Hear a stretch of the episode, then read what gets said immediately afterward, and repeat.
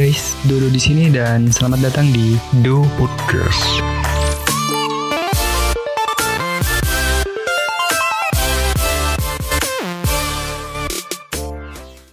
Nama asli gue itu Agus Widodo, cuman mungkin beberapa dari kalian itu mempertanyakan nama Dodo itu dari mana sih asalnya atau artinya apa sih? Jadi awal ceritanya itu waktu gue SMP pas apa ya kan lu kalau mau masuk kelas gitu pasti lu absen kan sama guru lu waktu SMP jadi pas dipanggil nama gue pas baru masuk SMP dipanggil tuh sama guru gue Agus Widodo hadir bu. Nih gue masih inget banget nih masih terekam jelas di kepala gue siapa yang manggil gue Dodo pertama kali. Yaitu ada dua orang Dwi Sri Wahyu Deningsi sama Elsa Eka Putri ya dua orang itu yang pertama kali manggil gue dengan sebutan Dodo. Dan kalau kalian nanya arti Dodo itu apa mungkin beberapa orang mikirnya Dodo itu nama burung ya. Tapi buat gue itu kayak apa ya panggilan panggilan sayang gitu lah. Jadi gue ada identitas sendiri buat teman-teman gue soalnya kalau dipanggil Agus atau Widodo gitu gue kurang nyaman sebenarnya. Kenapa? Soalnya banyak banget uh, khususnya masyarakat di Indonesia ini yang namanya Agus Widodo gitu. Jadi agak kurang nyaman aja gitu. Kalau dipanggil Dodo kan jelas pasti orang itu manggil gue Dodo gitu kalau manggil Agus khususnya waktu gue SD dulu. Itu kalau manggil Agus bukan cuma gue yang nyaut tapi ada juga teman gue namanya Agus Syarial. Dia juga nyaut. Makanya gue lebih suka lebih seneng aja dipanggil Dodo gitu. Oke jadi waktu SMP itu gue punya cita-cita ya. Oh ya, by the way, podcast ini kita bakal ngomongin tentang cita-cita aja nih guys. Jadi cita-cita gue waktu SMP itu, gue pengen banget jadi uh, atau bekerja di dunia entertainment.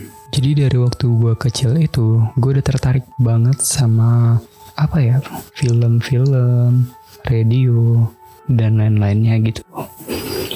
Jadi setiap kali gue nonton, setiap kali gue dengerin radio, dalam otak gue itu bertanya-tanya, gimana sih cara buat suara sebagus ini? Gimana sih cara bikin video atau suara yang bisa diterima oleh masyarakat banyak. Nah, di situ tuh gue mulai suka banget sama yang namanya dunia-dunia entertainment. Nah, jadi waktu SMP ini gue apa ya masih flat banget. Jadi dibilang suka dunia entertainment suka tapi nggak ada wadah. Dan gue waktu SMP itu orangnya terkenal pendiam banget. Saking pendiamnya gue jadi waktu SMP itu ada kejadian uh, pas pelajaran bahasa Inggris gue disuruh maju ke depan membuat introduce uh, diri gue pakai bahasa Inggris. Itu pun gue nggak mau. Susah banget buat maju ke depan. Jangan kan buat introduce pakai bahasa Inggris, gue introduce pakai bahasa Indonesia aja gak bisa gitu. Jadi waktu SMP tuh gue bingung gitu. Gue nih suka banget sama dunia entertainment. Tapi gue kenapa selugu itu coba? Sependiam itu. Sedangkan lu tahu sendiri dunia entertainment itu perlu banget yang namanya soft skill kayak uh, kemampuan berbicara atau ya paling gak lu pede lah berdiri di depan umum atau di depan orang-orang banyak ya enggak tapi gue nggak punya itu sama sekali. Ujung-ujungnya apa ujung-ujungnya gue ikut ekstrakurikuler drum band. Dan itu juga cuma beberapa bulan kayaknya. Terus uh, kebetulan rumah gue pindah waktu itu waktu SMP dekat rumah gue ini ada kayak apa sih tempat latihan silat gitu. Nah gue tertarik juga nih sama dunia persilatan. Jadi gue ikutan latihan. Sampai di SMP juga ke bawah-bawah Jadi gue karena waktu itu SDM buat apa ya turnamen silat gitu nggak banyak. Jadi gue dipanggil nih buat ikutan turnamen silat nih guys. Jadi waktu SMP prestasi pertama gue itu dari SD sampai SMP itulah di dunia persilatan. Gue juara tiga seni bela diri. Nggak tahu kenapa gara-gara silat itu gue jadi apa ya kepercayaan diri gue itu jadi muncul gitu lebih ada gitu daripada sebelum-sebelumnya. Jadi SMP gue berlalu berlalu berlalu dan cita-cita gue masih masih pengen jadi entertainer gitu. Tapi pas kelas 3 SMP gue ditanyain nyokap nih guys. Gus cita-cita lu pengen jadi apa sih? Terus gue spontan mikir nih guys. Waktu SMP nilai gue itu yang paling bagus PPKN Terus gue juga paling cepet nerima mata kuliah eh maaf mata pelajaran PPKN nah jadi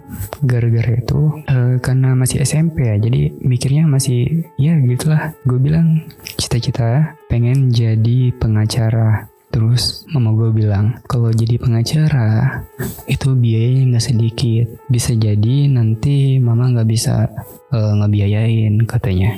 Ya terus gue mikir otak gitu. Jadi selama waktu uh, abis UN kan ada libur nih guys. Nah selama itu gue mikir aja, gue harus gimana ya ke depannya. Terus nggak lama nyokap gue nawarin gue, mau nggak masuk ke SMK perkapalan? Ya, terus gue mikir-mikir nih guys, kalau misalnya gue masuk ke SMK perkapalan, terus lulus jadi pelaut gitu. Pelaut itu kan seperti yang lo tahu gajinya tuh ya lumayan lah kalau ngomongin salary. Jadi gak pikir panjang gue bilang ya udah boleh deh gue pengen uh, melaut dulu cari duit buat kuliah ilmu hukum biar bisa jadi pengacara. Ya seiring berjalannya waktu terus gue masuk ke SMK gue nih guys gue masuk ke SMK Perkapalan Hang Tua di Tanjung Uban. Tepatnya di Bintan. Lu pasti nggak tahu di mana itu Bintan. Lu bisa cari googling ketik aja Bintan Island. Itu posisinya ada di dekat Singapura dan di sana itu banyak banget. Resort resort atau uh, pantai yang bagus-bagus. Bisa dibilang itu uh, surga dunianya Indonesia lah. Balik keduanya Indonesia gitu. Oke okay, next. Jadi waktu SM ini di mana masa-masa hmm, prestasi gue lagi muncak-muncaknya nih guys. Gue banyak banget ikut seminar-seminar, ikut lomba, dan lain-lainnya lah. Pokoknya gue waktu SM ini banyak banget prestasi yang udah gue toreh. Nah, singkat cerita, waktu SMK itu kelas 1 ada sebuah perusahaan, perusahaan resort, dia mensosialisasikan tentang uh, apa ya? Dia tuh bisa dibilang kayak komunitas pelajar di Bintan nih guys. Jadi di dunia tuh katanya kita itu akan diajari tentang entrepreneur, tentang uh, future plan dan lain-lainnya lah gitu yang bisa menuntun kita ke masa depan yang lebih baik. Nah, gue penasaran nih, ini program apaan sih? Terus gue tanya ke guru gue, katanya kalau lu masuk ke program ini, lu kemungkinan besar kuliah bakal dibeasiswain sama perusahaan ini nih guys. Nah, jadi gue dari situ kepikiran buat, wah ada peluang nih, gue harus ngambil. Nah, akhirnya ikutan lah gue. Jadi setiap uh, liburan semester itu ada waktu satu minggu buat kita camp. Nah, campnya ini tuh di wilayah resort. Jadi waktu itu gue diajarin banyak banget gimana caranya public speaking, gimana caranya ngenalin passion gue sendiri, gimana caranya berwirausaha dan masih banyak lagi lah guys. Pokoknya banyak banget motivasi yang merubah gue sampai jadi gue Dodo seperti yang saat ini. Yang dulunya tuh terkenal pendiam banget. Sekarang ya lu bisa lihat sendiri seberapa aktif gue uh, bersosialisasi atau lain-lainnya. Oke, kita balik lagi ke topik cita-cita nih guys. Jadi waktu SMP, seperti yang gue bilang tadi, gue itu pengen banget kerja di dunia entertainment. Terus pas mau lulus, gue rencananya pengen jadi pengacara aja. Tapi ujung-ujungnya gue masuk ke SMK perkapalan. Nah, terus lu pasti bertanya nih, cita-cita gue bakal berubah lagi nggak? Ya, jawabannya iya. Cita-cita gue berubah sejak itu. Gue jadi pengen apa ya? Pengen berlayar gitu. Kan kalau berlayar keren gitu kan kelihatannya waktu itu kayak lu naik kapal sebulan dua bulan tiga bulan gitu. Antar baru turun. Turun-turun duit lu banyak lu bisa happy happy gitu. Siapa coba yang gak mau hidup kayak gitu kan? Nah ternyata waktu gue PKL gue ada kenalan uh, dia klien gue waktu itu. Dia cerita nih dia cerita kalau dia itu pernah kerja di offshore. Dan dia bilang kerja di offshore itu enggak banget enggak enak. Kenapa? Saking gak enaknya itu sampai di dinding-dinding apa namanya kayak pangkalannya gitu lu ditempelin kayak stiker gambar hutan gitu. Saking nggak pernah lihat apa pepohonan gitu. Jadi biar fresh katanya di dinding-dinding. Itu ditempelin stiker yang gambarnya pepohonan atau hutan gitu. Nah dari situ gue mikir nih, iya juga ya kalau misalnya gue kerja jauh, terus gue udah berkeluarga, lu bisa bayangin gak gimana sih? Lu kerja punya duit banyak tapi lu nggak ada waktu buat keluarga lu buat keluarga lu. Nah dari situ gue putar otak lagi. Gue mau jadi apa ya?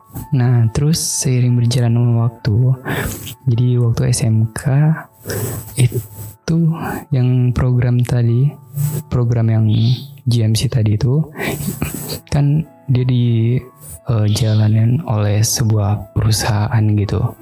Nah perusahaan ini perusahaannya ini kebetulan dia tiap tahunnya ngebuka kayak pendaftaran buat beasiswa. Nah, dari situ gue ikutan daftar beasiswa di perusahaan resort ini nih guys. Singkat cerita, akhirnya gue daftar, gue lulus sampai tingkat interview, dan gue lulus lagi sampai gue masuk ke apa namanya sampai gue dibimbelin gitu. Nah, jadi pas pertengahan bimbel hasil SNMPTN itu keluar dan ternyata gue lulus di SM eh maaf.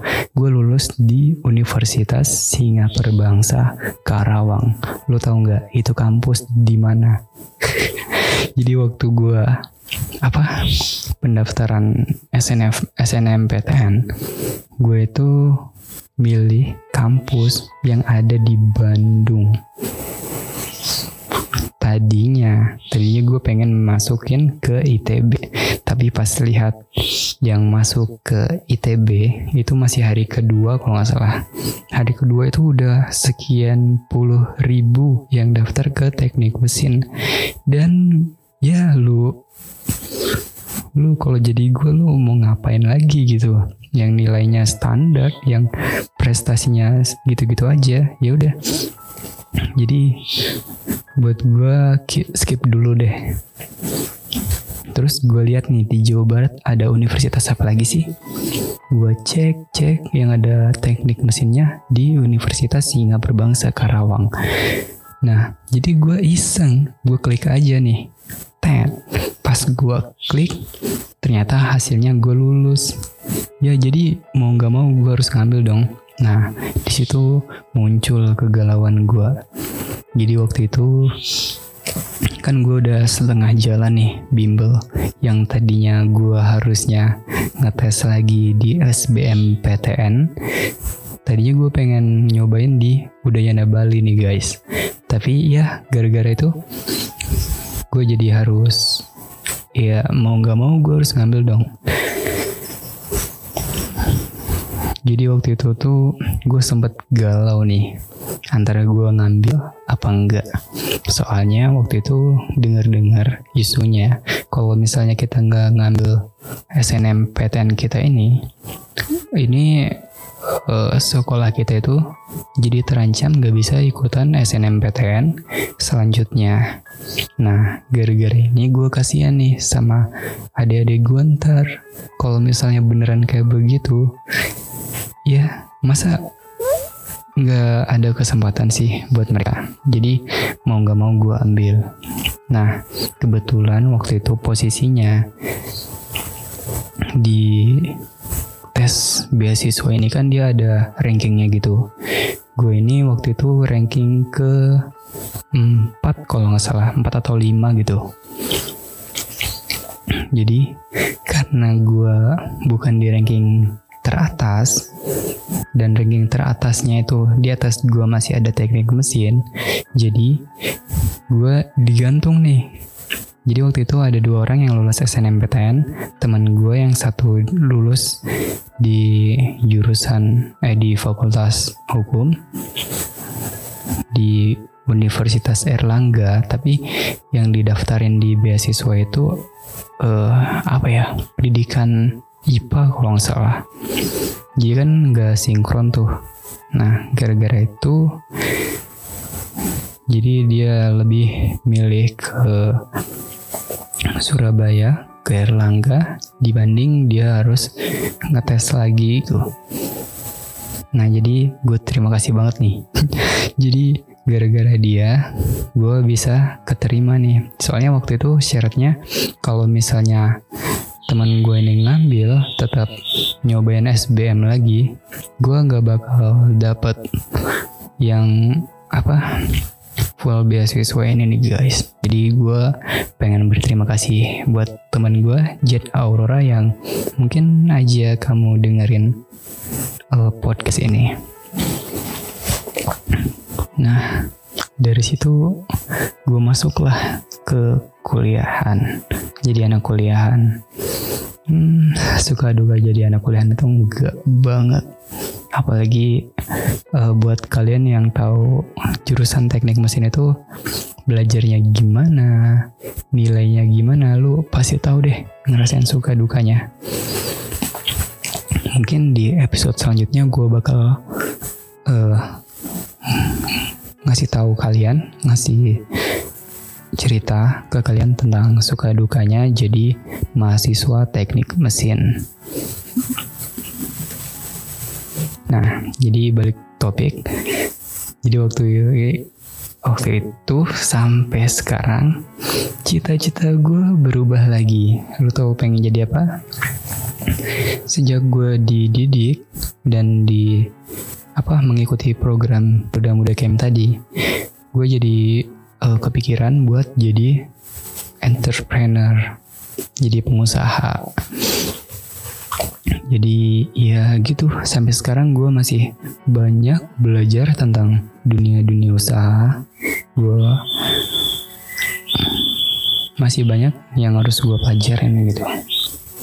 Jadi kalau nanya ke gue cita-cita gue sekarang ini apa? Gue pengen jadi entrepreneur atau pengusaha ya Walaupun gue kuliahnya di teknik mesin, tapi ya apa sih salahnya bercita-cita? Toh kita juga masih muda ya enggak? By the way, selain karena GMC tadi, gue tuh pengen jadi pengusaha gara-gara sejak masuk kuliah nih gue ngelihat sukses itu sebenarnya bukan dari berapa banyak salary atau gaji yang lu dapat, tapi sukses itu seberapa banyak karyawan yang udah lu pekerjakan. Nah, itu definisi sukses buat gua. Jadi makin banyak karyawan yang gua pekerjakan, nah makin sukses gua. Itu sih kalau sukses di mata gua.